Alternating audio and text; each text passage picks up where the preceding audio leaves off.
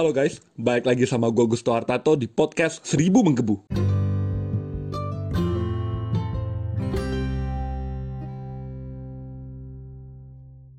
Di podcast pertama kali ini, gue pengen bahas mengenai seberapa disruptifnya dunia kita. Kan udah banyak nih gaungnya yang udah sering kita dengar kayak revolusi industri 4.0, machine learning, big data, ataupun mungkin Internet of Things. Nah, ini kan hal-hal yang udah sering kita dengar, tapi kan kita belum tahu nih mungkin seberapa sih cepatnya perkembangan teknologi yang ada saat ini. Gue akan ngambil kata-katanya dari Pierre Nanterme, CEO daripada Accenture, yang kita udah tahu lah, Accenture itu adalah sebuah perusahaan yang bergerak di konsultan teknologi. Beliau mengatakan begini, digital is the main reason just over half of the company on the Fortune 500 disappeared since the year 2000. Atau artinya adalah disebutkan digitalisasi itu adalah salah satu alasan utama mengapa hampir lebih dari setengah perusahaan yang ada di Fortune 500 itu hilang sejak tahun 2000 sejak tahun 2000. Nah, Fortune 500 ini sebagai informasi itu bukan perusahaan-perusahaan yang kaleng-kaleng, tapi Fortune 500 ini adalah perusahaan-perusahaan yang memang kelasnya adalah kelas dunia dan sangat besar. Dan mereka berdiri bukan hanya puluhan tahun lamanya, tapi bahkan ada yang sudah sampai ratusan tahun balik lagi nih sekarang seberapa disruptifnya sih dunia kita setelah mendengar kata-kata itu? Hari ini gue akan bahas dari sisi perbankan. Kenapa? Karena gue kebetulan kerja di bank jadi gue akan bahas seberapa disrupsinya disruptifnya dunia di bank. Hari ini gue mau melihat dari transaction volume yang terjadi di tahun 2015 melalui digital banking. Jadi kita mau lihat nih seberapa banyak sih aktivitas uh, volume transaksi yang terjadi di Indonesia, Amerika, dan juga Cina. Di Indonesia, tercatat bahwa pada tahun 2015 orang-orang itu menggunakan digital banking sebagai uh, alat transaksi mereka sebesar 401 miliar US dollar atau 5.600 triliun rupiah. Itu dua kali dari APBN 2019 kita kemarin. Dua, dua kali lebih dikit sih. Nah, kita akan lihat nih, Amerika. Amerika kan katanya everything is better in Amerika. Amerika itu mungkin kayak junjungan gitu kan buat sebagian orang gitu kan. Nah, kalau di Amerika sendiri ternyata hanya tercatat 8,71 miliar US dollar atau hanya 120 triliun rupiah. Itu nggak cuman itu nggak nyampe satu persen dari yang tercatat di Indonesia sih. Nah bagaimana dengan Cina?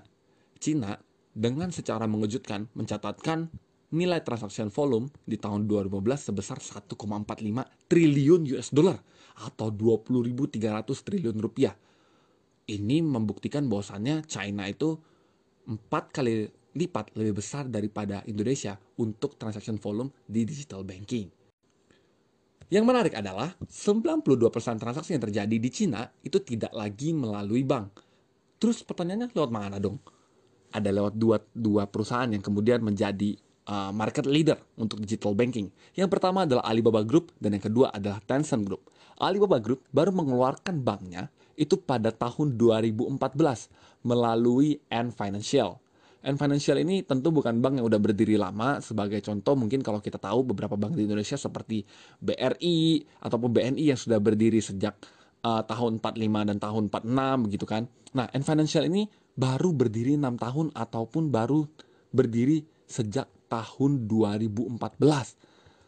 Mereka baru 6 tahun tapi kayak udah mengambil pasar besar untuk digital banking pertanyaannya ya kalau itu kan cuma terjadi di banking ya nggak terjadi di semua tempat oke okay.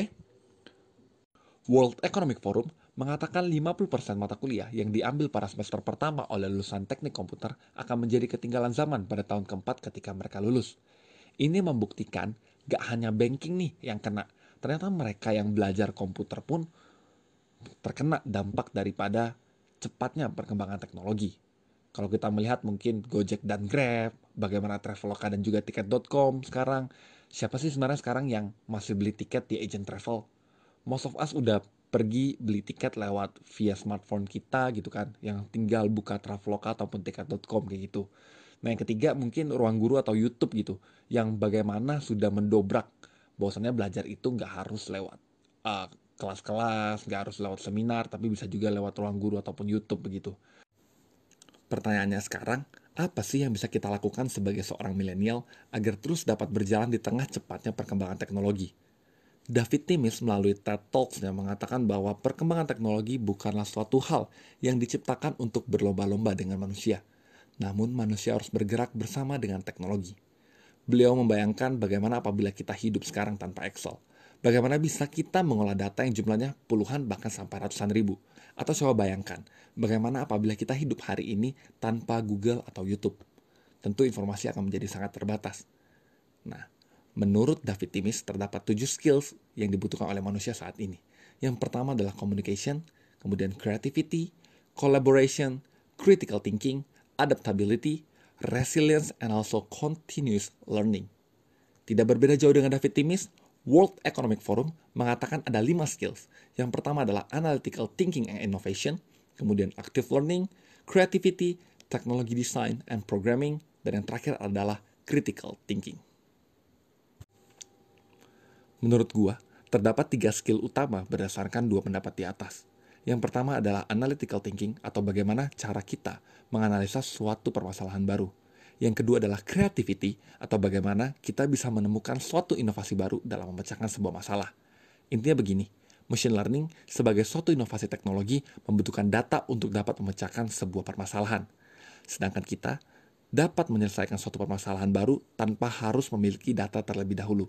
Itulah yang membedakan manusia dan juga mesin. Yang terakhir adalah continuous learning bahwa belajar itu tidak terbatas pada umur dan gelar kita, bahwa kita tetap harus belajar sampai kapan pun. Mungkin segitu dulu hal-hal yang bisa gua sharing di episode kali ini. Tunggu gua lagi di episode selanjutnya bersama gua, Gusto Hartanto. Stay safe and stay sane. Goodbye. Sebelum gue tutup podcast hari ini, gue kasih dulu satu pantun nih. Seduh kopi subuh-subuh. Siang-siang makan nasi Apnon 1000 2020, penuh mimpi, penuh prestasi. 谁呀